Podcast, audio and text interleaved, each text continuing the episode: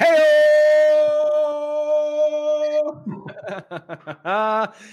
Welcome to tonight's live, Mr. Jerry. How you doing, my friend? Good, good, good. Cody, great to be here again. I look forward to these every single week. This is like so fun to do with you. I really appreciate it. Dude, likewise. I sit there and, and this is the one that my my wife's like, oh, Jerry and just a good dude. He's like, like normally it's like five o'clock at night. That's my time to be at home with the family. Yeah. Like, oh, you guys go have fun. It looks like you guys have a riot. I'm like, oh, Jerry's a good dude. So, all right. Well, well great, awesome topics to talk about too. Ooh, yes. In fact, I'm going to bring on our guest right now. His name is Brian Hemmerly from Kentucky. Whoa. Hey, what's up, guys? Thanks you for having me on. Live with us. And uh, let me see if I can get a better screen here. Does that look better like that? Yeah, it looks better. I think it does. Okay. Let's do this one. So, uh, yeah, guys, we're excited. While we break down some deals, um, we're going to be doing a just a live case study. The whole point behind these, my hope is that whether you're old school like me and you have a pad of paper and a pen, or whether you're digital and you want to write your notes in there. But the whole point is, Jerry and I are doing this so that you can literally get some gold nuggets from these and start acting upon them. In fact, the people that are going to be doing deals are the ones that took action. They're not the ones that took massive preparation or massive preparedness or built a perfect plan. It's just the ones that just get out of their own way with a little bit of instruction take action, and then come back and make an adjustment and go out and take more action. So tonight's big old reminder tonight is the night that we all take action, that we all make those little shifts, we all make those little tweaks that we need to do to get out of our own way and do more deals. And so we're going to have uh, Brian here going over this. He's going to be breaking down a deal on how he got creative with it. Um, but Jerry, anything you want to uh, start off with the audience or anything that you want to? Yeah, yeah. So, guys, really what Cody and I look at each week when we put together one of these live streams here is we want your participation. So, go ahead and chime in on the chat. Let us know you're there. Cody's does a great job of, uh, of bringing some of your comments up on the screen so that you can kind of participate with us live. We're going to try to make time to answer questions as well on this live stream.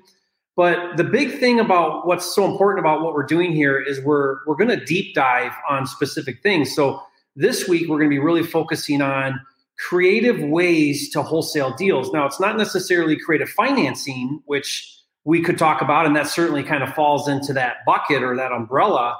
But more importantly, what we want to really talk about is the, the we and we we touched on this last week too, Cody. But really, you don't want to be a one trick pony in this business. You don't want to just have such a narrow minded view of how to do deals that uh, you can only do a deal if it falls under certain parameters. You've got to start to expand the way that you see the business, the way that you look at deals, because the more creative you can be, the more willing you are to think outside the box, then the bigger deals you're going to be able to do, the bigger spreads you're going to be able to do.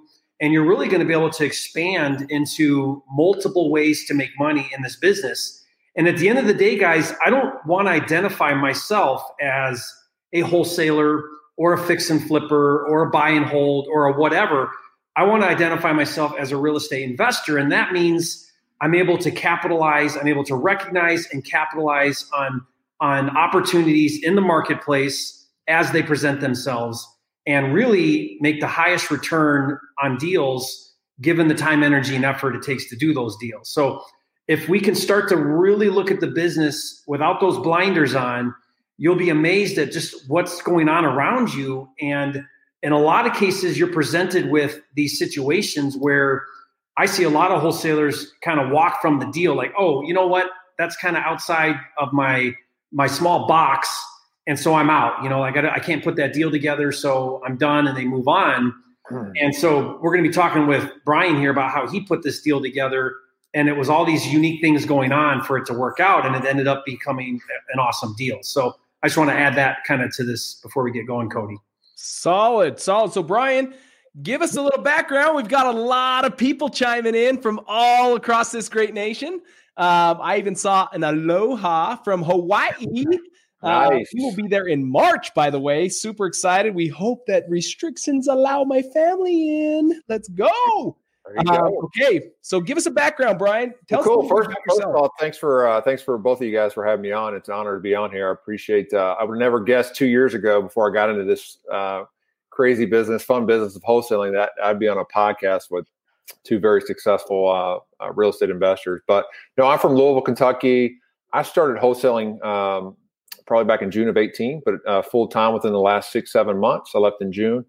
And uh, we're doing on average, depends, you know, three to four deals uh, a month, hoping to get that to five to six or more uh, here here in 2021. love it. Love it. So, what got you into wholesaling? What was it? What made you think, man, I've been doing X amount of years at a W 2 job. You loved it. You didn't necessarily hate it. What got you into wholesaling? Why did you want to switch at, at the stage of life you're in? What made you want to get into it? Well, well, back in 18, I, I, remember getting a postcard in the mail. And I'm like, why in the world am I getting a postcard for my one of my rental properties? I had, I not a lot. I think I had three or four at the time and I just didn't understand. So I, I, did some research on the company. I actually called the owner up, had lunch and meeting with her, and she told me about what wholesaling was. and uh, I was like, really? I, well, I've been in sales my whole life. Like, I like to talk to people, like marketing, and uh, that's about the same time I probably found the Wholesaling Inc. podcast at the time. And I was just like, hmm, hmm, I can do this. So you're telling me I can source my own deals, which what Jerry was talking about, being able to source your own deals. And then now I've got multiple exit strategies to do with it. I can wholesale it, I can wholetail it, take it down, I can BRRRR it, which we're doing. We have three BRRRRs currently going on. Break or it down for those that might be listening. They're like, BRRRR, what the heck is BRRRR? Oh, yeah, yeah, sure, sure. It's yeah. not just in the winter months when you're cold. So you buy it, you rehab it, um, you refinance. I'm sorry, you rent it, you refinance, and you repeat. So I think uh, my partner Josh, I've got to give a big shout out, Josh Hardy. Uh, you met him back in January. Um, man, he's been a blessing for me and, and our business, and we're we're working together to, to grow this thing. But yeah, so we're, we're I think we've had five BRRRRs this winter, uh, or this this past six to seven months from our deals, yeah, sourcing our deals, and we bought one from another uh, person who wholesales too. But anyhow, so the point is, I had no idea about wholesaling at all. And now it's changed my life. I left the corporate world, you know, having someone to tell me what I have to do. I've got a quota here. Now I'm, you know, trying to learn and grow and manage people and try to still do sales and just try to handle all the pieces. Um, so that's a big, a big uh, learning curve for me. That's awesome. That's awesome, guys. We're going to be breaking down this wholesaling term, and don't get it too hard to understand. And all it is just simply being good at finding deeply discounted properties. If you can just keep it to that and that simple definition, the exit strategies are so endless. And so I think so many people think wholesaling is just the assignment. It's just the assignment. And and I think yes, the assignment is an exit strategy, but really it's just the art of finding your own deals at a deep discount. And that's the beauty of knowing the wholesale game is how do I find these off market? How do I find my own deals so then I can pick the right strategy, the right exit strategy to capitalize the way I need to, whether that is buy and hold or do the BRRRR, or whether it's to just simply assign to a cash buyer. Um, we we kind of just we every deal we were able to really look at multiple different extra strategies. We fix and flip, we do BRRRR, we do uh, assignments, and we just find out what's the best one. And I'll, I'll, share one here in a little bit once we get going. I was just talking to Jerry about this wholetail deal we just did, and I'm excited to share with you guys. So let's get rocking and rolling. Um, we're going to be breaking down a deal right now. So get ready. This is where we break this down. And as we do, guys, if we can hone in your questions to be as granular and specific to this topic right here. There's going to be so many questions that we're, we're going to try and bring as many on as we possibly can, but we also want to make sure that they're really tied into tonight tied into what's going on. Uh, be specific. If you want to know what marketing list or how he found the marketing list or how he marketed to them, those are great questions. There's going to be some questions we won't be able to get to all of them, but we'll get to as many as possible.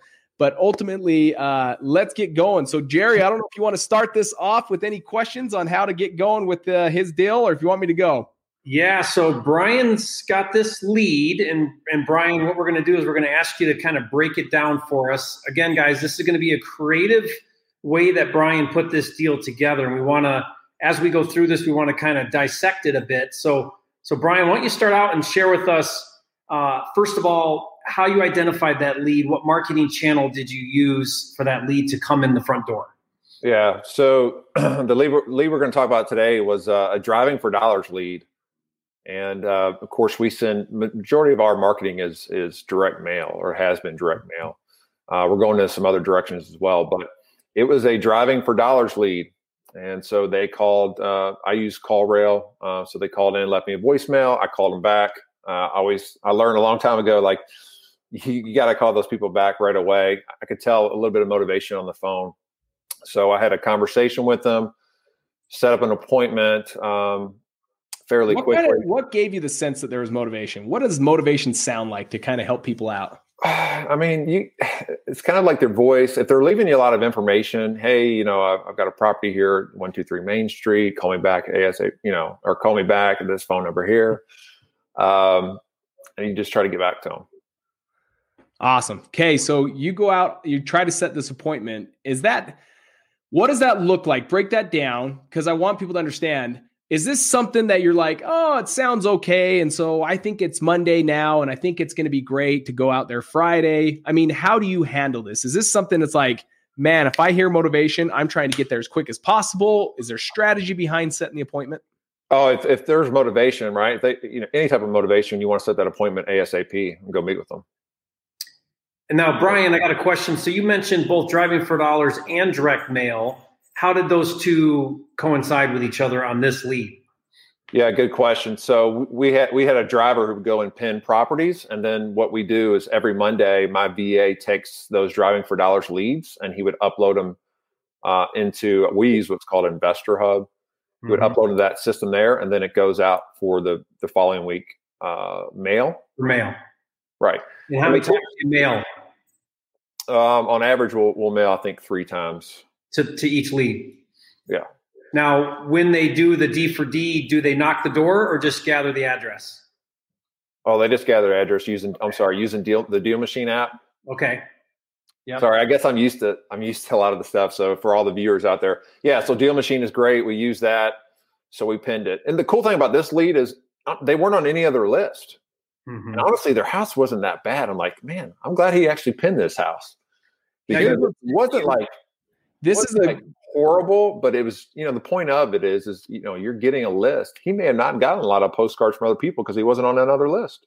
So that's the beauty yeah. of driving for dollars, right? So, but you um, mentioned you mentioned that um, you didn't specifically drive for dollars. Who did that? Uh, it was a it was actually a, a coworker of mine, a driver. He he's willing to drive for me um, to pin properties. And how do you? What's your structure with him to do driving for you? Uh, that's another story, but I'm, I'm probably paying it too much. But at the end of the day, like, uh, um, it, it's it's worked out. I've paid him on several deals. Um, so commission based. Yeah, I gave him a percentage. Okay. So so guys, uh, I want to kind of stop right there, Brian, if it's okay, and, and and make a couple observations here. So when you think about marketing channels, right?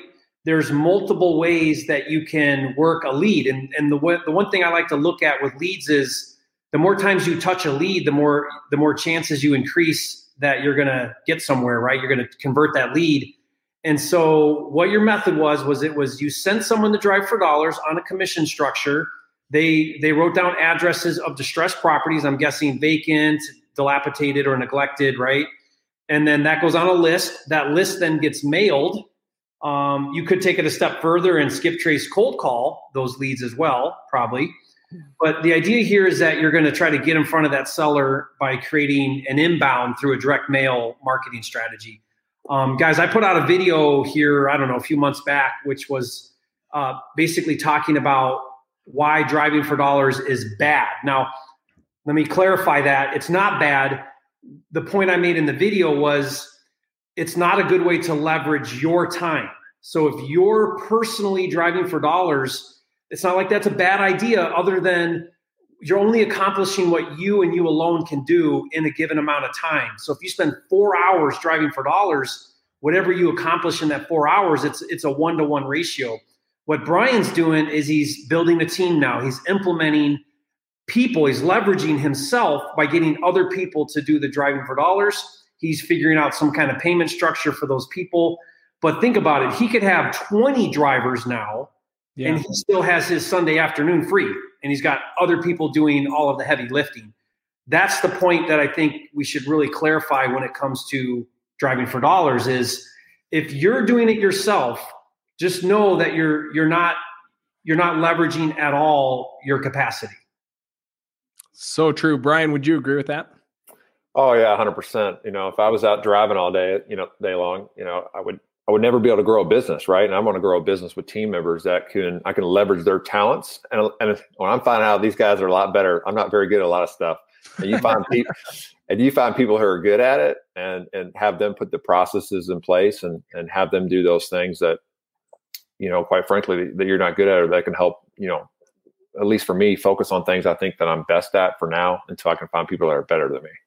I love it. Yeah, I'll give you a quick. Ex- I'll give you a quick example of that. Uh, so in here in Phoenix, I do I do some really high luxury new construction, and I talked to a bird dog who said, "Jerry, I'm willing to knock doors." And I said, "Okay, well, here's my boundaries of where I'm looking. I need a north south facing lot, one acre. I gave him my parameters, right?" And he went and knocked doors. And I basically said to him, "Here's the price I'll pay for this type of lot that I can build on." he went and did it ended up finding me a deal that met you know the criteria. I paid him a 40000 he, he made a $40000 assignment fee because he was willing to go do what other people weren't willing to do. And it worked great for me because i'm leveraged now. I'm not knocking doors. I got somebody else knocking doors. And so same concept. Think about ways you can do the same things you're already doing but leverage other people and a commission structure is the best way to do it because there's no overhead. It doesn't cost you anything unless they get a deal. So that's a great way to think about, you know, a lot of this is is a commission-based structure. Awesome. Tell me this, Brian, on that. Did the owner live in the house or was it vacant? Yeah, the owners actually lived in the house. Okay. They, they lived in the house. Do you want me to go into the details of the of the conversation? Yeah, I, I think what's crucial is to help people. Yeah, yes, yes, yes, yes, yes. This is what's going to be good. So, what did it sound like? You're you're setting the appointment. What does this all sound like? You talking about on the phone specifically? Yeah, and then yes, and then when you went out there, what did it? How did yeah, I mean, I've got a script that I go through. I mean, not that I use the script. I'm kind of used to having conversations with people, set an appointment so the motivation go out there, meet with them, set the expectations. Like, hey, that you know, I buy houses. We're coming out and having a conversation. You know, if we're you know, if we're going to be a fit for you, you know, we want to be able to move forward, you know, pretty quickly on it. See, you know, see if we can help you. Um, so I went out and had a conversation. And of course, it's owner occupied, and their main goal was they were actually building a, uh, a modular home on a big piece of land, and they wanted to be able. They had some time, and the modular home I think was delayed for about two or three months. So they wanted to be able to sell their house but live in their house. Um, I try to give them. I always try to give people uh, other options than working with me. Like I always listen. I'm not going to probably be your best fit, and I say that over and over again. Why don't you just list it with a real estate agent? Like you can probably get your top dollar that way. You know, are you What sure? the- Why don't you just keep it as a rental? Why don't you just keep it as a rental? I mean, it's a nice home you got here. Like keep it as a rental. The takeaway. wait your modular home is built. Yeah. Well, no, we, we'd actually prefer for for us to, you know, while this modular home is being built, actually have our cash, so we could use part of that cash for the down payment of the lot or some some piece of that. Yeah. Okay. So, Yeah. and, you know, I always I look at this business as, as trying to solve problems, and I think a lot of people, and I, I'm not calling out all realtors, but a lot of them, all they think about is price. They don't think about really how they can solve that person's problem. And I think that's a big part of this business, and I think a lot of people miss that.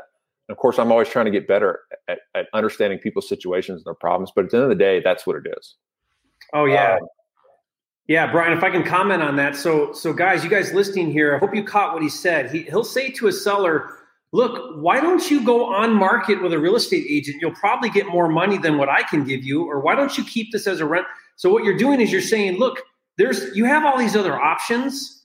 I can come in and I can solve a serious problem, but I'm you need to chase me right now. Like, well, I'm going to set up a relationship with you where you need me, I don't need you. And what that does is it, it lowers the guard now. You come across now not like a motivated buyer, and it lets the seller then just kind of take their guard down. It lets them open up. You start to identify what the real issues are. And since you're focusing on problem solving, you're going to offer a solution now that's going to be unique to their situation. Whereas any type of retail buyer is not going to be able to do, a real estate agent's not going to be able to do, probably conventional financing is not going to be able to do.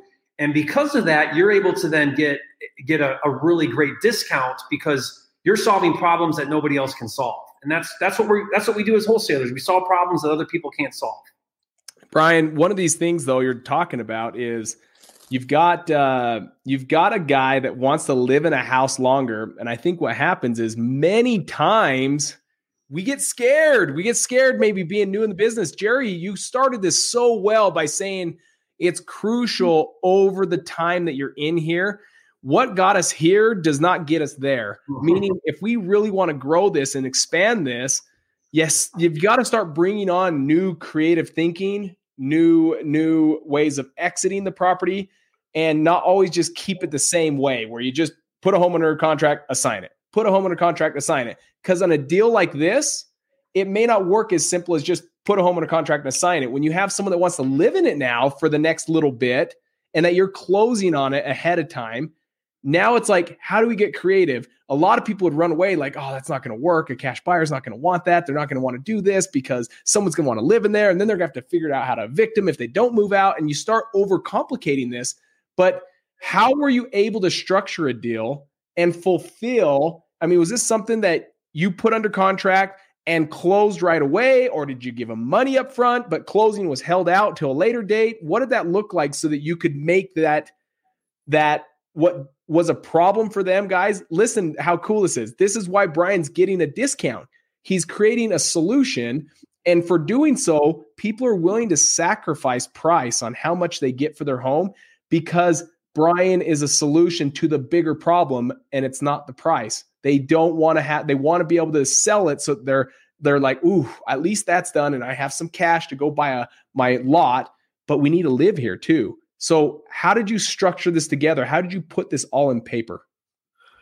Yeah, it's a good question. So, uh, of course, we came to an agreement. I put a contract in place, and uh, I actually didn't take the place down. I just assign it. I assign most of our deals to to our cash buyers. Every once in a while, I'll do what's called a double close, but in this instance, I I just assigned it. Um, and, and when I, you know, when I'm talking to, uh, you know, a homeowner who's it's owner occupied, I just, I'm just real upfront. I'm just like, listen, you know, in, in a couple days we need to schedule a walkthrough inspection. There's going to be a boatload of people, a boatload. I'm just letting you know right now, there could be 20, 30, 40 people walking through your house.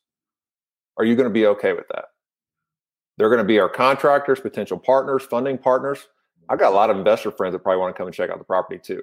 Mm-hmm. And Dude, I love it. They're like, and a lot of people think that's scary. Why do you like, do this? Oh, oh, when I first started, you, you better believe it, right?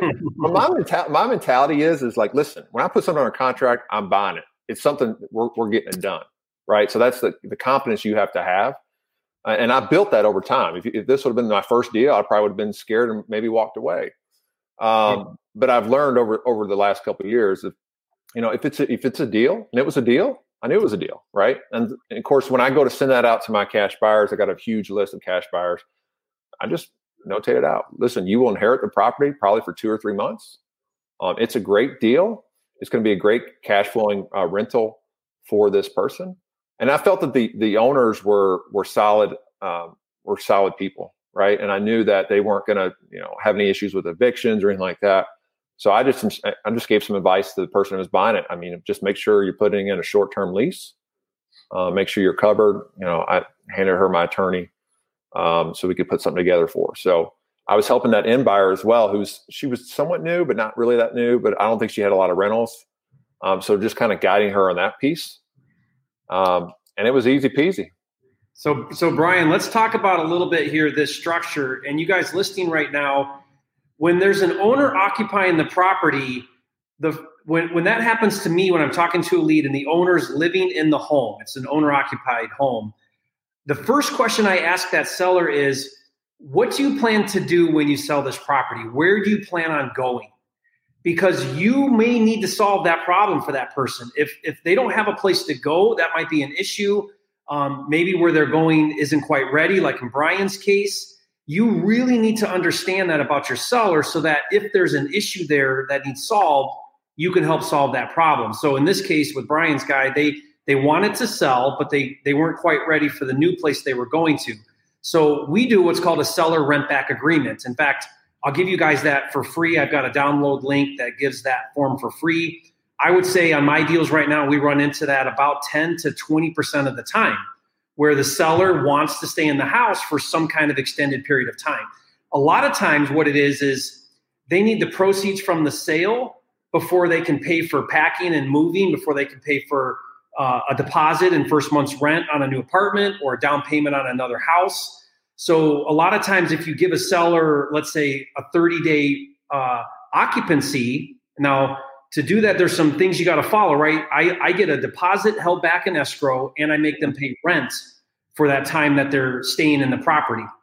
And this is all easy to put together.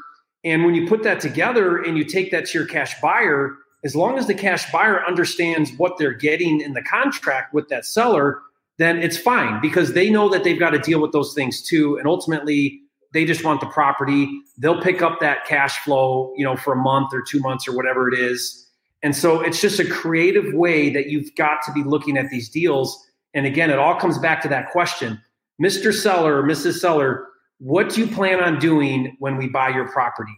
And then that helps you identify if you're going to need to work with them and help them in some kind of way. Phenomenal. Yeah, absolutely. Phenomenal. So okay. these people, Brian, they wanted to stay for how long in the property? They were unsure. It was at least probably a couple months. Okay. And so the way you structured it was we're going to buy the property. Like this is your contract, right? We're, there's going to be a closing date. There's a price agreed upon. And then in addition to that, there's going to be a lease agreement for them to lease the property, correct? Yeah. So at, you know, at closing or a little bit, uh, the day before, I think the, the buyer had the uh, uh, lease signed, uh, rent for that prorated amount for the, I think for the first month. And then I believe a security deposit too. Yeah. To protect themselves. Yeah. Yeah. So, guys, I've got one right now that's the identical situation. The seller wants 45 days. So I agreed to a 45 day rent back. I'm holding back 15,000 in escrow. Now, why 15,000? I hope you know the answer.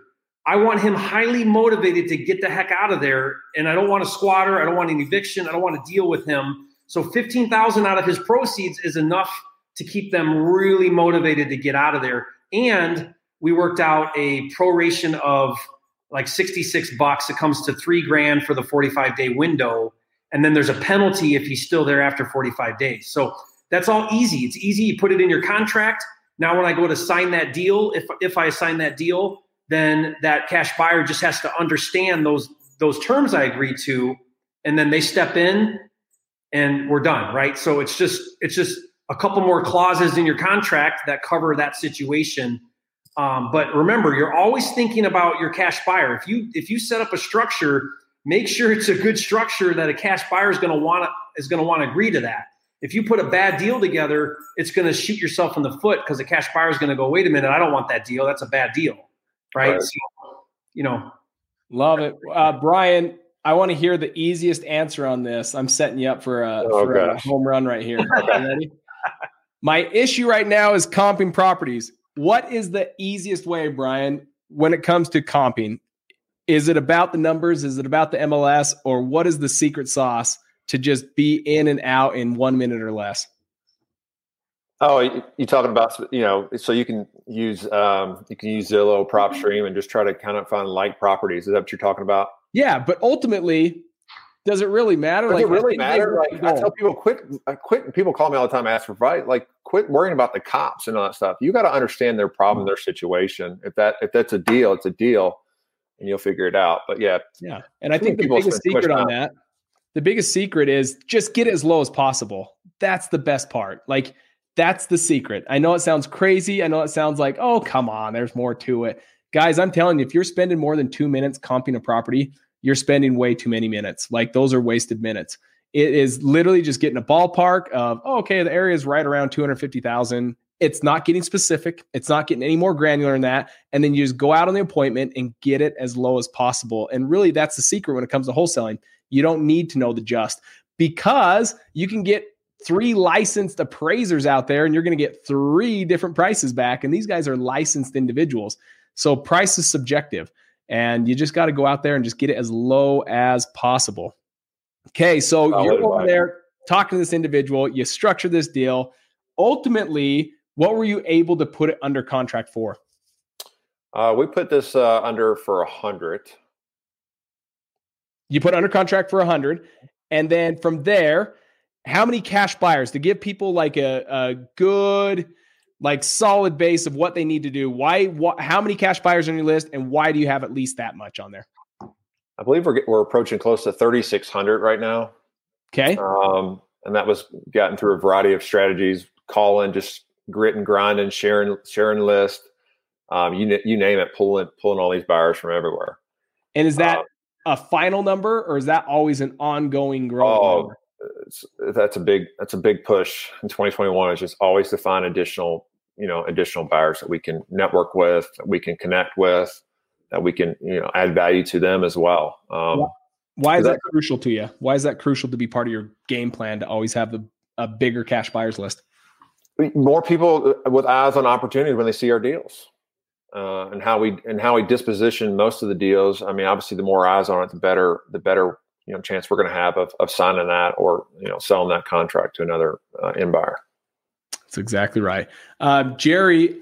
On just a perspective on even our Utah market, and then you can kind of talk about just in general some of your stuff is we have over 9,000 now cash buyers wow. in our Utah market. And that and we're always growing this. We now have a full-time VA that just does this for us. Mm-hmm. But the the beauty behind this is I don't want to see, I know it sounds crazy, but only cash buyers are going to be offended by this comment. I don't want to see repeat buyers. Like I don't.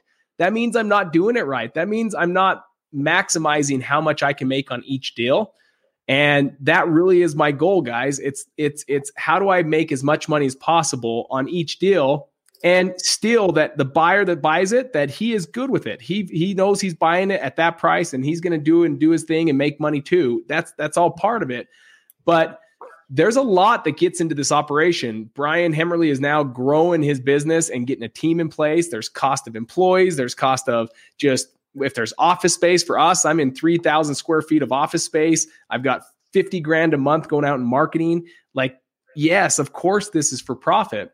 And so I love what you're sharing is that 3,600 cash buyers. Guys, I didn't have 3,600 cash buyers until probably our fourth year. And then we just like threw gas on it and turned it up to, to get to where we're at quick.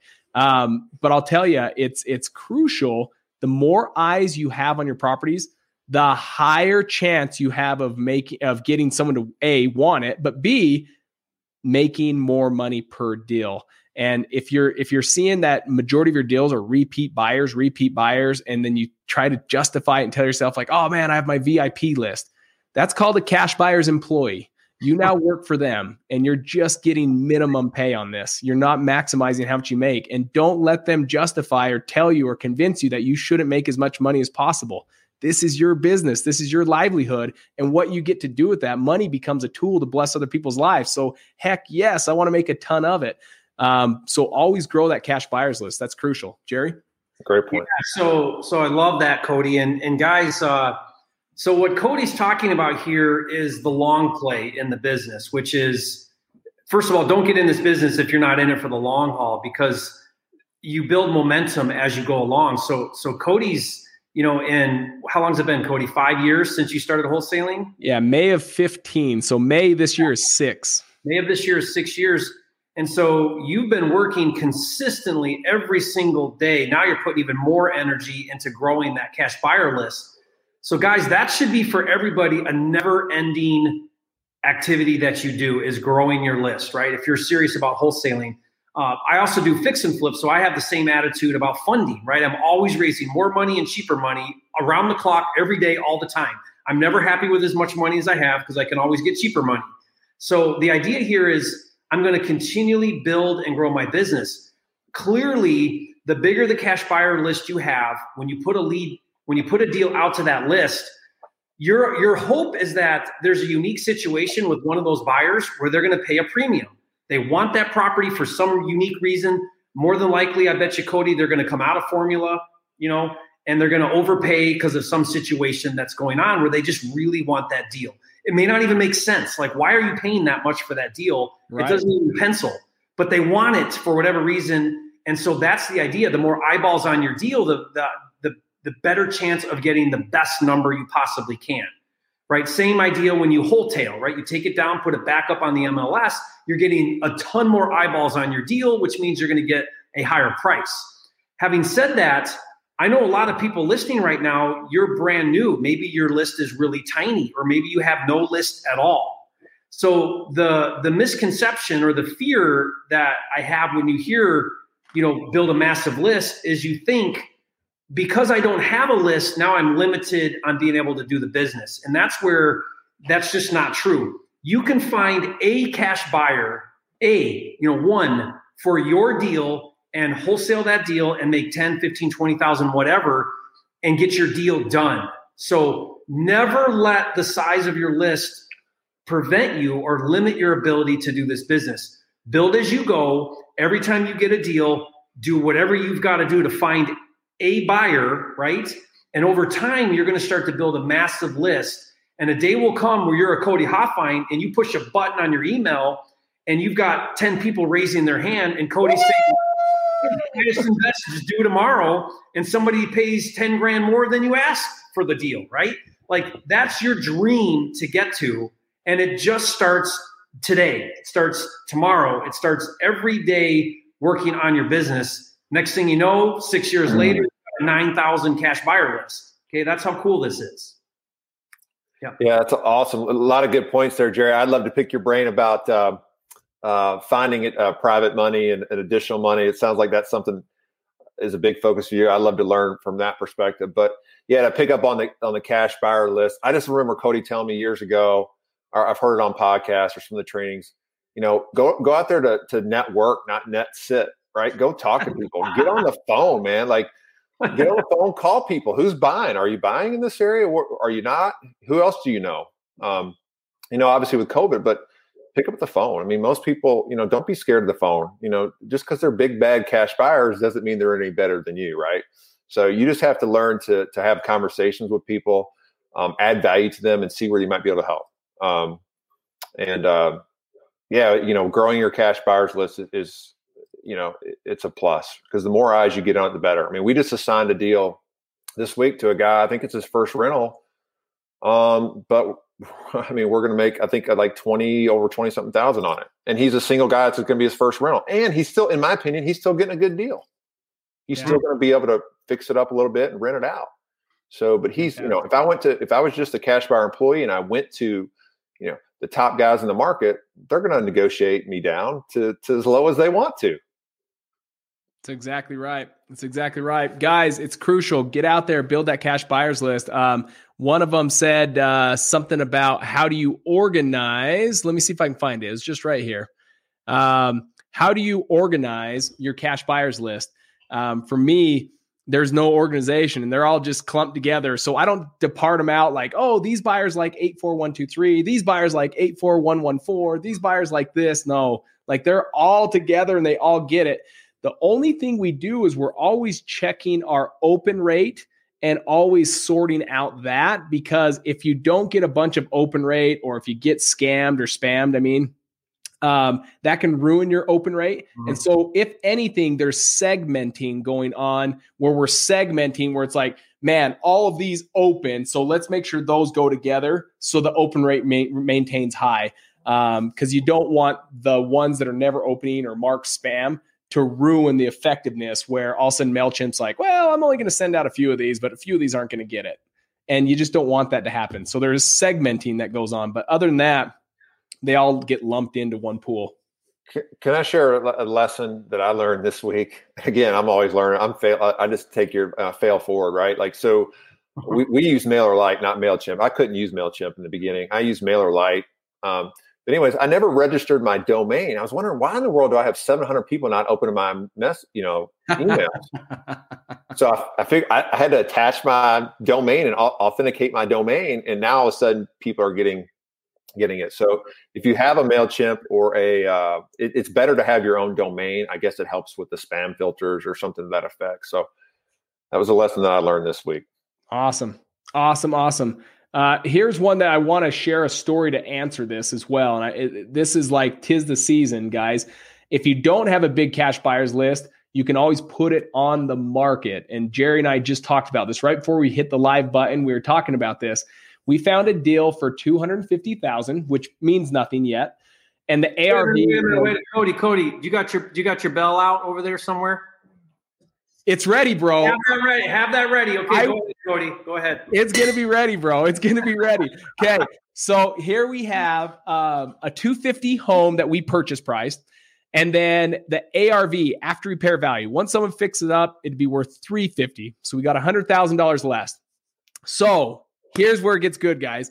We're like, hey, let's clear out the clutter, and then let's just throw it on the MLS for 299. That's it. Like, let's just do that. Let's not do a fix and flip. We didn't have the capacity right now. All of our crews are busy. We have more than we can handle on the fix and flip side. So we're like, hey, let's just open it up. So when we talk wholesale, wholesale, finding a discounted property, and retail, and put them together, wholetail. You're just going to put them on the retail market. Okay. So we put on the retail market, MLS, at 299. We just got our offer submitted and signed. Get ready. $350,000. Now, guys, Wow. will it appraise for that? Let's ring it first. Hold on. All right. But you may ask, like, wait a second, a 100 grand, but it's not ever going to appraise for that. It's not fixed up. You're right. It won't appraise for that. Here's the best part in the contract, we don't care what it appraises for. We'll come up with the difference.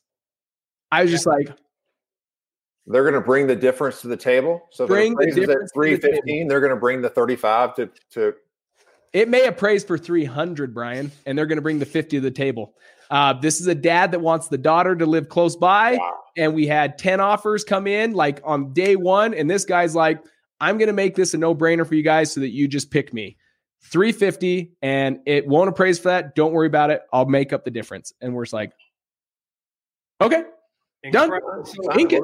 Ink it up. Let's go. so, So- guys, so guys, uh, did you hear this? Cody has so it, he went on market with. So I saw a question. What it, what there it is. What is wholetail? So wholetail is where rather than assign the contract to a cash buyer, you actually close on the deal yourself. You take title now. You own it. And then what you're doing is you're going to relist it for sale back on the open market, on market, right on the MLS. Now, now you've got the entire market looking at your deal. And what happened was, is Cody found this unique buyer, a dad who says, "I want, I want my daughter close. I don't. They, they logic is out the window. A value is out the window. They did what's called an appraisal guarantee, which I'm getting a lot of those too. Now, not fifty thousand or whatever, not unlimited, but buyers want houses so bad right now that they're they're guaranteeing to pay the difference if it under appraises from the purchase price. So this guy's willing to write a check. It doesn't matter to him if it's fifty thousand dollars over appraised value. He's going to write a check for the difference so that he can get that deal. That's how powerful it is right now, guys, to get as many eyeballs as you can on your deals. That's why Cody probably could have wholesaled it for 25, 35, for it could have still been a great wholesale.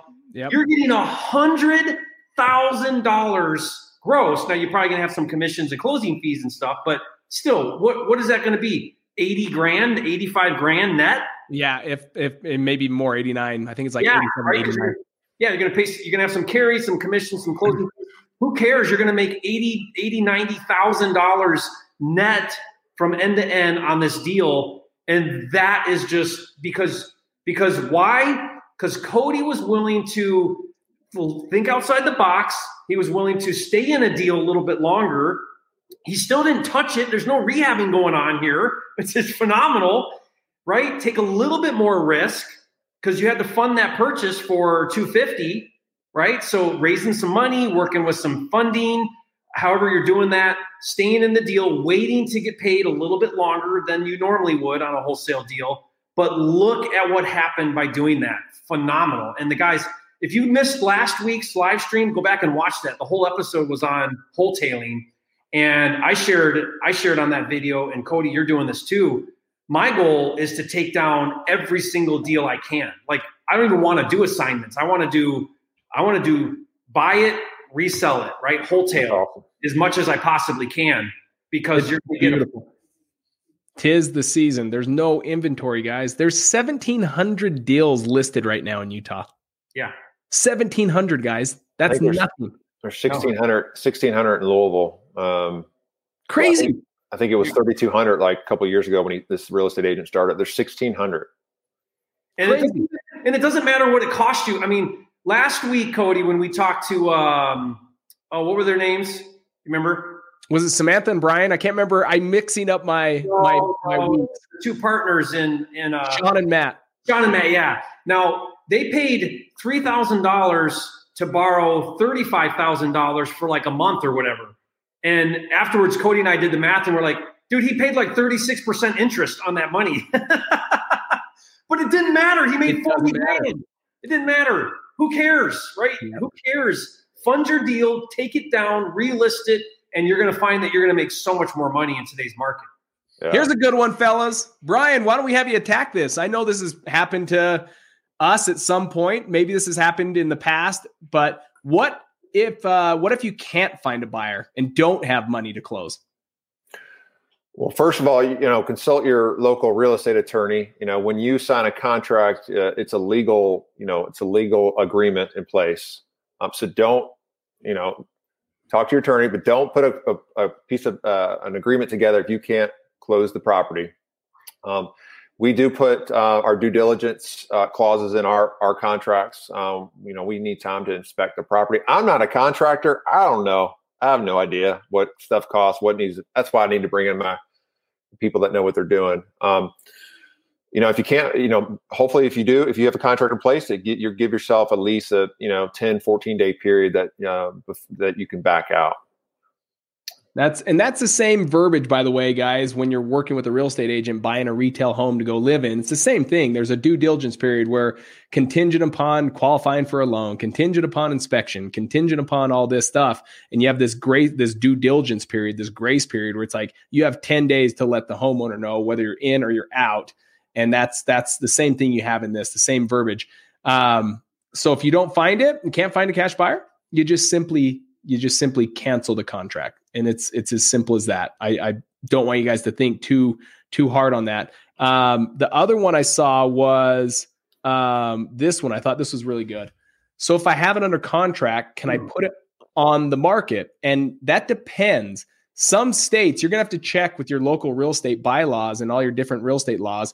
Some do, some allow you. They say, oh, you have equitable interest, you have a contract, and you can now market that. In Utah, you cannot market a contract until you own, you have to physically own the home to be able to market the home. Because at that point, you're no longer marketing a home in Utah, you're marketing or a contract, you're marketing a home. And that's where they're like, nope, you're acting as a realtor. You cannot do that. So in Utah, you cannot do that. But I know there are states out there. Yes, when you put it under contract, you now have equitable interest to now market it, and uh, we we have seen that people have been able to do that. Jerry, is there any further knowledge you want to give on that? Yeah, to add to that, so for example, in Michigan, we are allowed to market a contract. Uh, even so, I put a clause in my contract with sellers that says um, seller gives permission to buyer to market property for rent slash sale and I still do that because I don't want that I don't want that seller to see my marketing. right? Even if I'm marketing to a cash buyer on a private list or a Facebook group or whatever, maybe I do put it up on the MLS. Um, if that comes back on me from the seller, I want them to have given me permission anyway to be able to do that. It just kind of makes it, it just puts it out there that you're going to do that or maybe do that. Um, so once you verify, what he said. Once you verify you can do that in your state, I recommend still putting in your contract that the seller gives you permission to do that. Hundred, hundred percent. But great question, guys. Hem dog. So Hem glad to count Brian Hemmerly. As I don't know who that fan. is, man. I believe. I believe this. If I had to guess, is Bob Antony. If I had to guess, he's on every week. Facebook user. Yep. Yep. Yep. Bob's awesome, man. I love Bob. I mean, I, I talk to him on a regular. He's always giving me great advice. Um, let me see if I can find some questions. Um, woo, let's see. There's hey, one. Yep, Jerry, go for it. Yeah, after this one, bring up Gordon Mack there, where he's asking about inspection contingencies. I'll tackle that one if we get time. Okay, let me uh back a few. Back up. the agreement of contract deposit. It's not this one, right? Is it back up here? You say? Uh, yeah, it says, "Hey Cody and Jerry, I'm searching for leads, and most of the listings in my area do not allow for inspection contingencies." See that one? It's on 546. Hmm. 546. Okay, hold on, hold on. I'm just too high as all. Okay, 546. Gordon Mack. Hey, Cody and Jerry, I'm searching for leads. Most listings. This one. Yeah, pull that okay. one. Up. So I'm running, I'm running into this quite a bit. And again, remember, guys, because we're in such a low inventory market, it's hard to ask for things from from sellers, right? The more things you ask for, the more your offer is going to get shot down. So the stronger you can make your offer by having really good terms, the better your offer is going to be. So here's what here's how to handle that because I'm making a lot of sight unseen offers. Like I haven't seen the property. Well, I don't want to waive inspection contingencies and go hard on my earnest money if I haven't even seen the property. So the way that I'm handling this is I'm just super fast. So it'll look like this. Hey, no inspection contingency. Uh, here's my offer. And I know that I've got a window of about an hour or two at least before they're going to write my offer. They're going to present it to a seller. A seller's going to sign it and get it back to me. I've got a small window, anywhere from a couple hours to 24 hours. So when that happens, I immediately have my boots on the ground, get out to that property, get in that property, and get eyeballs on it. And then as long as I've got eyeballs on a property and I feel good about what's going on, then I've got no problem waiving inspection. Just know that when you waive inspection, whatever earnest money you're putting down now becomes non refundable and you're putting that at risk. So if you're okay to put that at risk, put it at risk. But I'm coming in with big earnest monies, no inspections, close fast, just so that I can try to beat out other cash offers that maybe have a five day inspection and a 30 day close and a 500 earnest money. I'll come in with a 5,000 earnest money, no inspection, close in two weeks. So that I was still with my price, like I don't jeopardize price, but I, I use the terms to strengthen my offer. So, you know, that's about the only thing you can do is just get your inspection done at the same time you're negotiating with the seller. By the way, I got an update. It was Greg Burney. He says, I give Hemmerly a shout out, and y'all guess it was Antony. I'm hurt. I should have picked up on that. He, he does call me him dog. So. Him dog. All right. Here's one. Do we have to put earnest money deposit for off market deals? Jerry, a hard no. Explain. No, uh, that's an on market thing. Agents know to ask for that, and it's very common. It's it's you are going to pay earnest money if it's on market, anywhere from 500 to 1000 all the way up to 10% of of offer price. Like you just have to know that on market you're dealing with that. Off market, I don't pay it. I hardly ever pay earnest money. We did a contract today for 200,000, zero earnest money. And sellers don't care. They don't even ask for it. They don't know to ask for it. So I don't we don't even offer it. Is it true the old adage, Jerry, that to make a contract official, there's got to be uh, a signature and some kind of uh, some kind of uh, exchange. So you're saying it doesn't need to be a money exchange; it could be a handshake exchange, or what does that look like? Yeah. Now, the right way to answer this, guys, is make sure you check your state. Real estate is governed state by state, so there may be some kind of law in your state that says there has to be consideration. If that's the case, make it a dollar, make it ten dollars, make it a hundred dollars. Just make it low if if that's the case uh, I don't think it is. I, I do deals all over the country, and I've never run into any, at least where I know of, where you have to put earnest money down to make a contract legally binding. So, you know, just just know to manage that if it is in your state. Once I have the signed assignment contract, who do I give it to? Title. Title company. Guys, Title. Yeah, go to your title or closing. It, it, depends on what your state is. You either are closing, like an attorney closing state or a title closing state. So that's where you'll take it. So you'll take your purchase agreement between you and the seller, and then your uh, assignment agreement. and you're going to take both of them and take them to either your closing attorney or your title company. Yep. And uh, they're gonna they're gonna tell you what you've missed or what you haven't missed. That's the beautiful thing. Don't overthink it too much.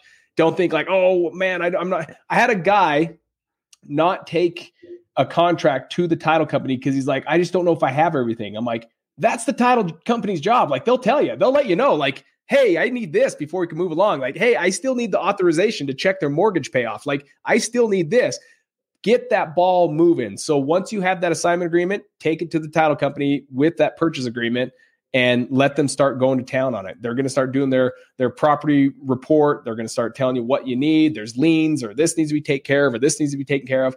That is someone that's like on your team. So let them help out so that you don't have to think through this like what do I need? What do I need? Let them tell you what they need because they're better at it. Um let's see. Buyer ND. Um here you go. How do you go about canceling contracts? Yeah, great, great question. Yeah. So first of all, guys, never just cancel a contract. First, renegotiate the contract. So that's like I don't ever just am like, oh crap, I got into a bad deal, I'm out. You know, cancel. I figure out what my real numbers should be, and I go back to the seller. And I always, I always have to have cause. Like I don't feel, I don't feel comfortable just telling the seller, hey, I want a ten thousand dollar price reduction just because that doesn't fly very well. Uh, but I want to show cost. So typically, what I'll find out is there were things I didn't anticipate, and it's usually one of two things: either I underestimated repairs, or I underestimated the back end value of the home. So if that happens, which it will, and it's going to, it's it still happens to me after doing this for a long time. You just go back to the seller and you say, "Hey, during my inspection time, it came to my attention that the repairs were more than I originally anticipated, or it doesn't look like this house is going to sell for quite what I thought it would. That number no longer works for me, but this number does. If you're willing to amend the contract and, and lower the price, I'll continue forward with the deal. If not, then I need to terminate my contract and you know get out. So you know, think that first. Always be thinking renegotiation before termination. Um, but a simple thing that I like to do is I've got a simple termination of contract. If you guys want that, I'll give it to you for free. But Title can do that for you as well. Like they'll just whip something together, send it over to the seller. It's something official in writing that says, "Hey, we're out. You know, contract closed." Um, on market, the agents will do that, obviously, but it's a pretty simple thing to do. Even with the if you do a price reduction, you're going to need now an amendment. You're going to amend that contract to reflect the change in price. That's right. The other thing, guys, to keep in mind is keep your end game always in front of mind, front of sight when canceling a contract. So everything Jerry just said, spot on. And then now just go to all your cash buyers that said no, no, no, no, no. Hopefully, it's part of your process going forward that when you hear a no, to ask them why and at what point, at what price point does this make sense to them? At what price point is this a deal? So even though you have people interested and they're going to be submitting offers, even the ones that say no, we are always asking why. Why no? Why? Because this preps us for if we have to renegotiate, we know where our firm buyers are at what price. So we know what to renegotiate the price at. So that's crucial. Just always ask your, your end buyer, hey, you said no on 123 Main Street. Brian, do you mind telling me what was no about it? Well, you said I, it looks like it's going to be like 50,000 worth of repairs and it's just not going to make sense. Awesome. At what price does this make sense, Brian?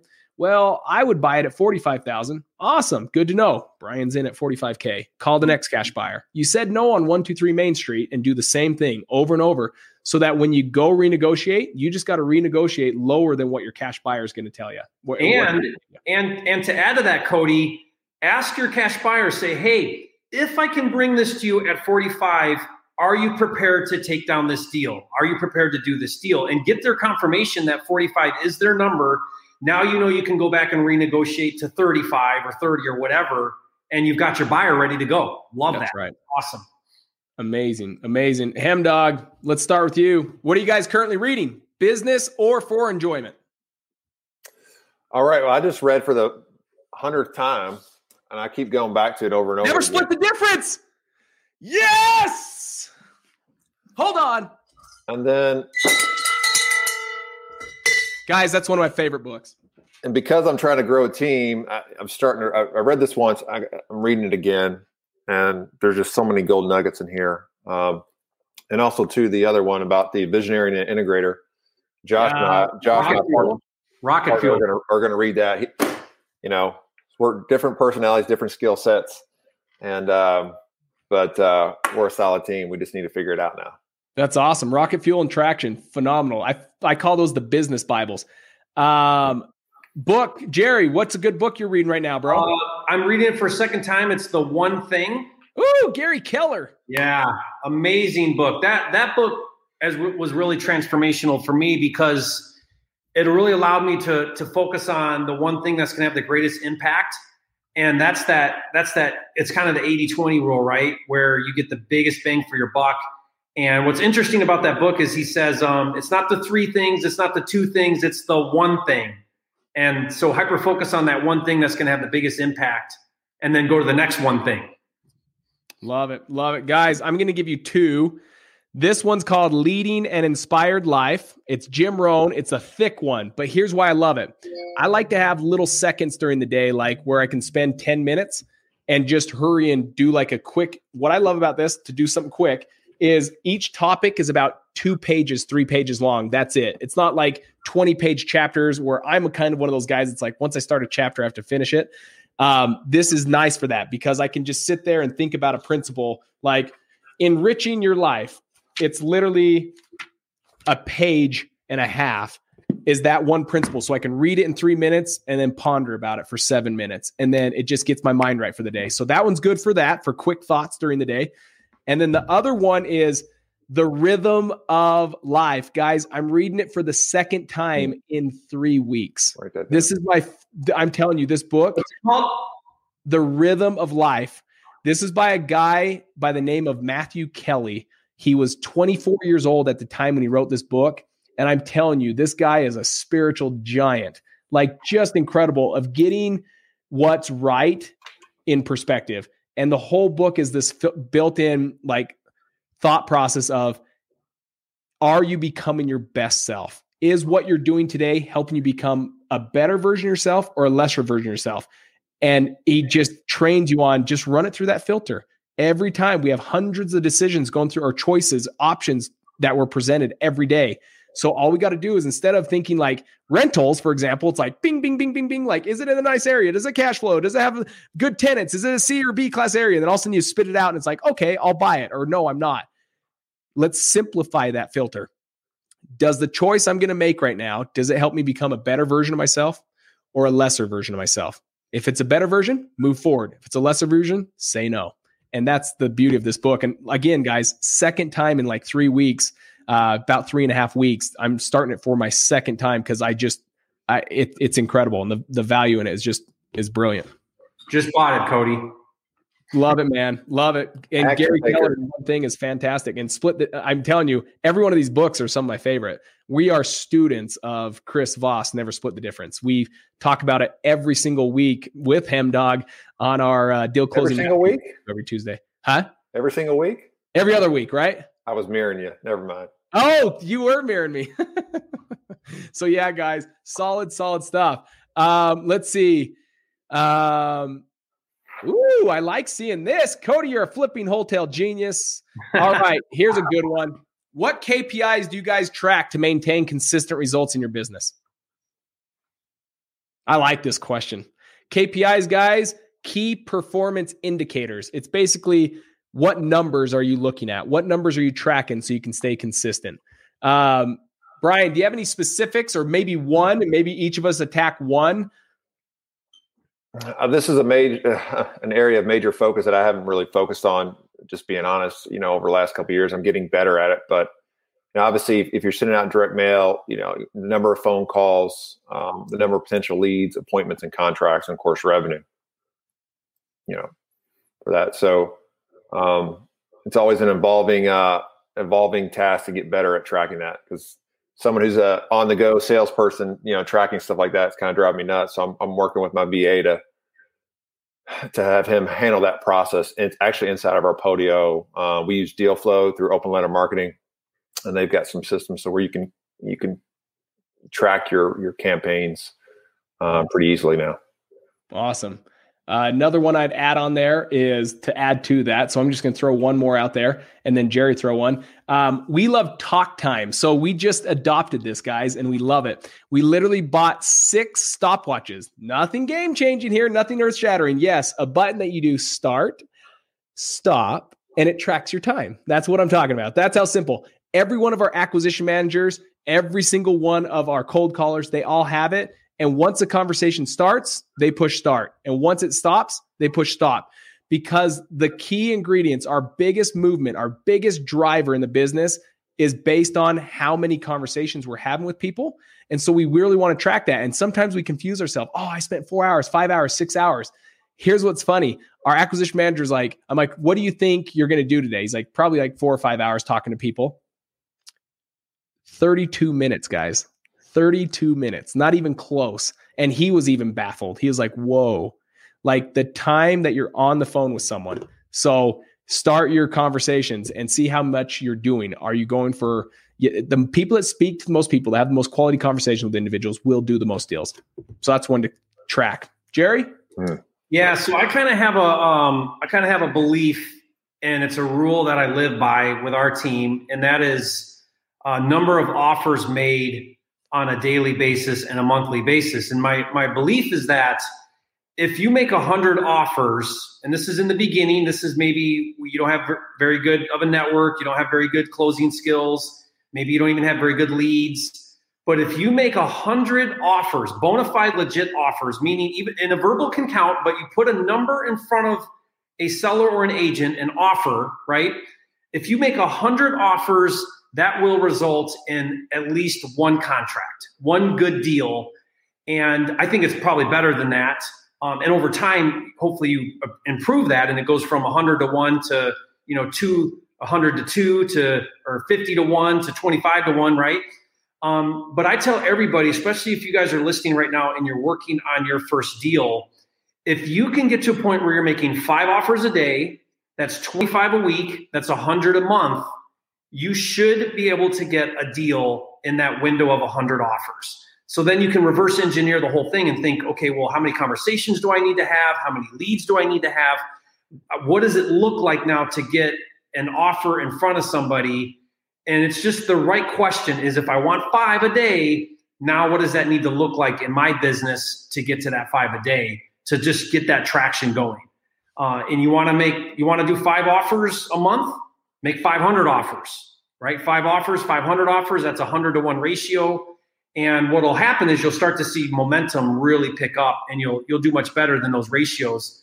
But it really helps, I think it really helps people visualize exactly what it takes to get this business off the ground. And you're gonna get 99 no's. But if that one yes results in a 10 or fifteen thousand dollar wholesale fee, trust me, those 99 no's were well worth it to get to that one contract. So it's just now putting in the work.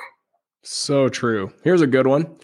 How do you market the contract without acting as a broker? Can you put pictures of the property up online? Jerry, I'm going to have you attack this. You got ties with the real estate side too. Yeah, so I am a licensed broker. So, first of all, if you want to go on the MLS, you need to be tied into a real estate agent. Now, that means you can hire an agent to list it for you. They're going to want a commission. Um, you can do a flat fee service, which they charge you like 400 bucks. I do this all the time in remote markets it's a no service thing, so no one's going to do anything for you, but it's going to get it on the MLS. You'll need to handle all communication, showings, everything. But it's really cheap to get your property on the MLS. Just Google flat fee listing service, and you'll find someone that does it. Um, you can also put it for sale by owner on Zillow, and that's free. And I, I see a lot of, I know a lot of wholesalers that do that. They just put it up for sale by owner on Zillow. Hmm. Again, this is i'm assuming you take down the property own it and now you're trying to remarket it for sale so those are some ways to do that if your state allows it you might be able to do that during the contract phase without actually owning it again like we said earlier you got to make sure you can do that in your state but um you know so if you go to a traditional full service agent they're they're probably going to want 3% commission so that's expensive on the list side and pay another 3% on the buyer side so you could be paying a total of 6%. So if that's the case, you got to budget that into your spread. You know, on Cody's deal, he's got a 100,000 gross. So he's got plenty of room in there to pay commissions. Uh, but if you really want to save on the commission side, don't ever cut the buyer's agent. Don't cut that to two and a half or two. Leave that at three so they're motivated to, to get your deal done or to make an offer. Figure out a way to do it on, to cut costs on the list side because that's easy. Just all you want is pictures, a description, pop the thing on the MLS, and then you or your team manage the communication with buyers. Love it. Where do you guys hire your VAs? So, virtual assistant, guys. This is not war vets. This is uh, this is virtual assistants. Although I've had that happen uh, where people ask that literally. Um, virtual assistants. Um, so, and a virtual assistant is nice because they're usually overseas. Um, it ends up being a win-win. They make great money at the hour pay, but it's also a win for us because it's a lot lower than what someone could cost. And this is really good for like the startup, the people that are like brand new solopreneurs that don't have a lot of money. Fantastic option because you don't need to bring on someone for 20, 15, 20 bucks an hour when you can find someone across the seas that you don't have to do all the taxes and work comp for and all that stuff for three, four bucks an hour. Um, so we do it through, it used to be called Odesk. Isn't it Upwork now? Is it upwork.com? Yeah, I think that's what it's called. So it used to be called Odesk back when I was managing it, but I think it since changed that name. So Upwork. Upwork I, think, I, think, there's Fiverr too, and then um, ask other real estate uh, investors too. Hey, do you happen to know of a VA? Because if they have a solid VA, hey, do they happen to have any other family members or anybody else that may be looking for work? Because usually I've found I've had a rock star VA for the last eight months, um, and his wife is a VA too and I actually yeah. referred his wife to to another investor. So that's a that's a good way to do it. Um, and then um, you know if you're in the real estate game and you're posting, I'm not sure you know Facebook whatever. I, we get a lot of virtual you know people asking us, hey, do you need a virtual assistant? So the more active you are, you could you could potentially bring uh, you know find somebody that way. Yeah. So a couple tips. A couple tips I'll give on VAs. Um, not all VAs are created equally. Uh, so, for example, the VAs from India, they're they're really good. They're highly intelligent. They can do a lot of things, but you don't want to put them on the phones. So we don't put we don't put VAs from India on the phones. The accent just is a deterrent for people, right? So uh, the best VAs for the phones we found are the Philippines. You can you can hardly tell there's an accent, at least with the VAs we use. They're from the Philippines, and their their English is phenomenal. Like I'm I'm amazed at how good their English is. And so you're going to pay a little bit more for VAs that can get on the phones versus the, the non-phone VAs. And I agree. I agree with everything you just said. Um, most of our VAs are referrals from the VAs we really like. So when we find a rock star VA, we ask them, "Hey, um, who do you recommend? We're looking for another VA," and they'll usually bring somebody that's a rock star like them, and and they kind of know, "Hey, my my neck's on the line if I refer someone that's no good." so they tend to bring bring referrals that are just really good people that do a great job. Uh, the one thing that we do with all our VAs is we'll do the task ourselves and we'll time it, and then we'll give that to the VA. We do a screen share, so we do where you capture your computer, and then we we outline, you know, on the screen while you're talking. I use uh, I show you. I show you. It's a it's a Apple product. I think it's like fifty bucks. There's free stuff too but we'll just record the screen, explain what we want done, and then give that link, you know, drop that in Dropbox or Google Drive or something, and we'll give that to the VA. And we'll say, watch this video and do it exactly like that. And then when they perform the task, we track how long it took them. And if they're, as long as they're within how long it took me to do it, I'm good. Brilliant. Three times as long, then they're, you know, the question is, is it you or me, right? Did I, is it me? Did I not explain myself? Or is it you? You're not getting it. What is it? and usually it's me. Like I just didn't do a good job explaining what I wanted done. And, you know, I got to go back and kind of explain it better. But those are just a couple quick tips on VAs. Guys, here's a good one. I love everyone on this panel's uh, opinion on this one. Um, this I'm going to share by a story. So, my own personal story. So, it may resonate and it may not resonate. And I think everyone's going to have a, a good opinion and value on this. So I got into insurance 2010, selling insurance, home and auto insurance. I thought I was going to set the world on fire, by the way, one policy at a time. And I got into it. And my first year, I made $19,000. And I had two kids at the time, a mortgage payment. Uh, me and my wife were just trying to keep our head above water. And it was not enough money, by the way. 19K was just not enough money to feed two kids and, and a mortgage payment. And me and my wife, many nights, would just eat the leftovers. um, but I'll tell you, five years later, I came home to seeing my wife crying, right? And I've told this story before on here. And it was it was so hard for me because I'm like, I'm the provider and we still don't have enough money coming in. It wasn't a lack of drive. It wasn't a lack of energy. It wasn't a lack of work ethic. I was busting my tail off. Like I was going like crazy. I just wasn't taking the right action to blow up the insurance business. I was taking action, just not the right action. And so when I went to the Real Estate Investor Association, that other that was like two nights after this occurrence where I saw my wife crying, and I will tell you guys, I went with a new set of ears. And from that moment on, I'm like, I got to figure something else out. This isn't going to work. And so I heard wholesaling and I'd heard it for five years, but I finally was listening from ears of like, I want to do this. I want to change my life. So I, here's the difference. I wanted to find someone and do it right this time. I had all of the drive. I'm willing to take any action. You tell me to pluck hair off Jerry's beautiful beard, and I will pluck hair off his beard. Like I will do whatever it takes to do a wholesale deal. But I didn't know the right action. So I knew if what little money I had, which was nothing, I had to put it on a credit card, by the way. I invested into a mentor that I liked, respected, trusted, and like synced up with with like morals and values as well. So I knew that with the little money I had, at least I knew with confidence I'm going to be spending that on marketing with confidence because I'm just going to follow step by step this proven step by step instruction to go out and do my first deal. And that's what I needed. I had very little money. And so I couldn't afford to just go figure out and see if it's going to work on my own. I had to, like, I want to make sure every dollar invested was going to be spent well. And because of it, guys, 39 days later, I did my first deal for $24,000 and that changed everything. There's no way on my own I would have done a deal in 39 days. In fact, I question if I could have done it in six months because I think I always would have had this not lack of drive, not lack of confidence, but, or I should say, not lack of drive, but maybe a lack of confidence. I'd have been like, oh, like I would have been holding back. Like as I put that hundred dollars down into marketing or fifty dollars, I would have been held back. But I knew, hey, I like this guy. I trust this guy. I've seen that he's done deals. I'm going to follow it step by step. And this gave me confidence. And that's what turned into the 39 days making 24,000. And that changed everything. Time kills all deals, but time kills all investors too. The longer you go without a deal, you start to tell yourself, maybe, maybe God doesn't want me to have money. Maybe, uh, maybe I'm not meant for this. Maybe I'm supposed to just be grateful for where I'm at, making this much money. Maybe I'm supposed to just be grateful for how my life is guys, that's that's that's all that's all a lie. You guys can do this. Every one of you can do this. I'm living proof that you can do this. Jerry's living proof you can do this. Brian's living proof you can do this. But yes, for me, I'm always telling people, absolutely.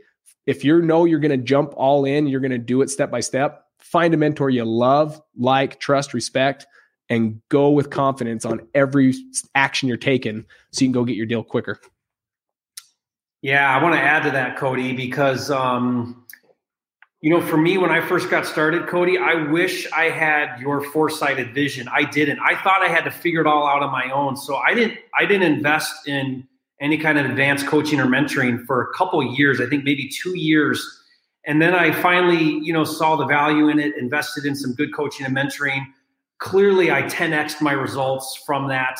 And then I look back, and today, looking back, I'd give my right arm to have got coaching and mentoring sooner because I looked at all of the mistakes that I could have avoided. I looked at the growth I could have had had I not been so stubborn into thinking that I had to figure everything out on my own. Um, now, there's a place for figuring stuff out on your own. Even a, even the best coach and mentor in the world isn't going to do it for you. You've got to you've got to take action, right? Um, but I'll tell you a quick story that I had a couple that happened to me a couple years ago um, in my marketing business. Um, there was this guy that to me he he had things and he knew things that I just didn't know and I knew that I could figure out but that it would take me a year to 18 months to figure it out on my own. So I approached this person and I said, "Hey, what would it look like for you to spend a full day with me and show me, answer my questions, show me exactly how you do what you do?" And he lived in Hawaii. I'm I'm this I was living in Utah at the time and uh, and he said to me, he said, "Wire me twenty five thousand dollars. Get on a plane, come out here to Hawaii. I'll block out between nine o'clock and four o'clock. I'll tell you anything you want to know." Done. Did it. I didn't even think about it. I wired twenty five thousand dollars. Flew to Hawaii, spent a day. I had a tape recorder, notes. I even brought someone from my team to come and like also take notes. And I literally, from now, I had to take action, but I literally think that the results from that I think probably today a million dollars profit to me from the things that I learned from that one day just with that person. Because the things he showed me, I was ready for, I knew I could do, I was ready to implement.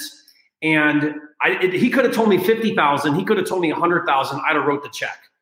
Why? Because if I want to get to a place where I'm not at and I know somebody's at that place, I will pay them whatever it cost me because I'll 10x because I know how to implement. I know how to take action. And if you know how to take action, you just need now the right mentorship and you can get there 10 times faster than you ever will on your own. And that's just my mindset about it now. 100%. Brian? Yeah, so I, I grew up playing sports my whole life. And uh, so I've been around a lot of a lot of good coaches. Uh, played college football, played at a pretty high level uh, in the Big Ten, and, and, and I just remember one of my coaches saying, "My job is to take you where you can't take yourself." and that's that's getting around the right people and the right coaches. I, I, will say, you know, the question is: Is coaching worth investing your first ninety days? It, it isn't if you're not going to take action. If you're going to take action and you're going to listen to the coach and what they're teaching you to do and the steps, absolutely, it's worth it. It's not worth it if you're if you're lazy and you decide, you decide to pay some money and, and don't do anything. And unfortunately, you see, unfortunately, you see some people that that do that, but. Um, yeah, it's just getting around the, the right coaches and taking the right action and implementing those. And don't worry about about failing. I think a lot of people they're so concerned about, oh, I'm going to fail. You know, get right back up and, and keep mm-hmm. going. Yeah. Love it. Look yeah. at this. So much value. Guys, I feel like we're getting good questions. I feel like we've given it good time. How do you feel about on time of this, Jerry? You think we do one more question? Yeah, let's do it. Let's wrap up answer another question. You got a good one there? Um, let's see. Let's see. Let's see. Let's see. Um, hmm. I wish we could get to more questions too. There's So many good questions. So many good ones. So many good ones. Um, here's one out of a help, Jerry. I think this is going to be good out of a help. So not so much as a question. What is a great email where this individual can reach out to you because he is 15 years old and wants to be your bird dog in Tucson. Oh, yeah, yeah. So just go to support at flippingmastery.com and uh, just put in your email that that you were on the live stream with Jerry and Cody and you want a bird dog in Tucson and they'll they'll make sure that gets to me. Awesome. Awesome. Awesome. Guys, any last words? Let's do one round robin. One piece of advice. So let's look at this from an angle of today was all about being creative um, and wholesaling. What is one piece of advice that you guys would give in closing remarks to help each and every one of uh, the audience to get out there and start doing deals more consistently? Who wants to start this one? I will. Okay, let's go, Jer. So, biggest biggest piece of advice I think I could give around this idea is uh, from what I've observed in my own life, my own business with real estate, uh, with people like Cody, people that play at a high level, Brian working there, is the people that are the most successful are the ones that adapt the fastest to market changes. And what I mean by that is, as you get involved in your market, the markets are going to change, opportunities are going to come, doors are going to open, doors are going to close and the faster you can adapt to whatever the market's giving you, those are the people that are ultimately the most successful because it's that adaptation that p- puts you, um, you know, first to market, right? The first implementers, the ones that can see it, put it in practice, do it, are the ones that actually capture market faster than anybody else. And so don't ever lock yourself in. Don't ever, I said this earlier, don't ever put blinders on where you're unable to see all the different opportunities that are around you. You've got to be able to, to see and recognize and embrace that it's constantly going to evolve, it's constantly going to change, and you're going to thrive in that environment. You want that environment because you know that if you can adapt quickly, you can be first to market and you can really see these huge these huge margins like Cody wholetailing that deal for $100,000. Uh, that came because Cody was willing to, to see low inventory, feel and know that if he puts that property on market, he's going to have a lot of eyeballs. He's going to have a buyer that's going to way overpay for it, and so he's he's seeing those opportunities and willing to adapt to low inventory in a market. Now, when that changes, Cody's going to adapt again. When that changes, I'm going to adapt again. It's fine. I look forward to it. I hope it changes because I know I'll be the first one to change with it. Yep. Right. So I just I want you guys to kind of really adapt that mindset. Change is good. You want to be able to be first to market, see that change, and capitalize on it. Love it. Hem dog. I got to follow that. Follow that uh, from Jerry, huh? That's kind of hard to do. Now I'm going to go. I'm going to go just a little bit different. I, I think uh, a, a, lot of it uh, starts with with your mindset, and I always think about like limiting beliefs. And I think a lot of people who are maybe new or be like, uh, you know, scared or timid. Um, and, and, that's because we, we all have these limiting beliefs in our lives, and unfortunately, it's it's come up through your through your time in your life, whatever your situation, your culture, whatever. And and and stop stop and think about: is that who I really want to be? Who, who I was in the past? You can change yourself today from tomorrow. You can change yourself absolutely. Surround yourself with positive people. Get in the right peer groups of people that are at the destination where you want to be, and surround yourself with those people. Be positive and try to push out the negative as much as you can. I'm telling you, your mindset is number one. I guarantee you, if you interview all the top real estate investors, and obviously you two are, are very successful.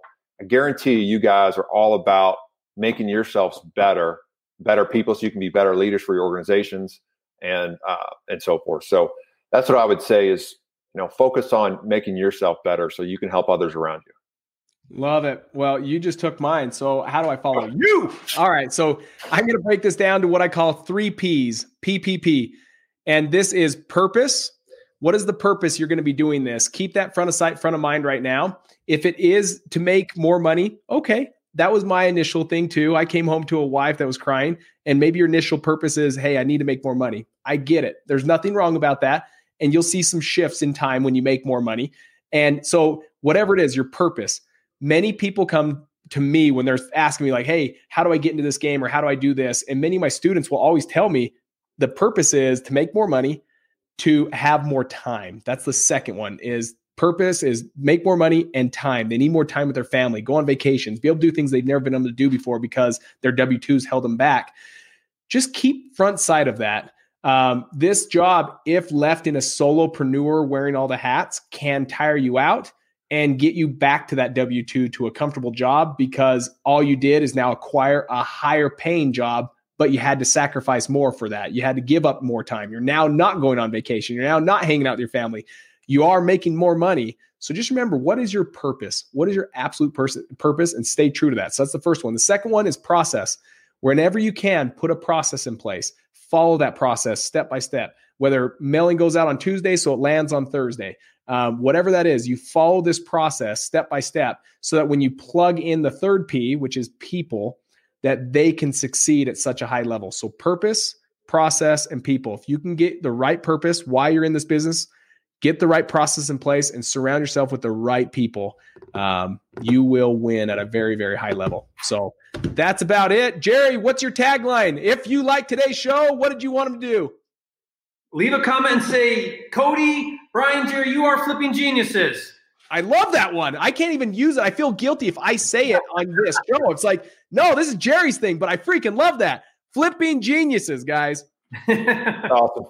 Uh, closing notes, Jerry. What do they need to do? This is going to now die the live feed, but it's going to be really activated on the YouTube channel. So take your comments. If your question didn't get asked here, please take your comments and now put them below the video because yep. this live feed, once it ends, so do these live questions. So bring them over in the comment section under the video and leave your questions so that we can answer them during the week. And we'll do the best we can to do that until our next week. Now, there could be a no week with you, right? I mean, we're how close are we to a number we're 10? Close. Yeah. So it so you guys that don't know, we're expecting baby number 10. Yeah, you heard that 10. Brian Hemmerly just got floored right there. Did you see that? He's like, Are you serious? Wow, that's phenomenal.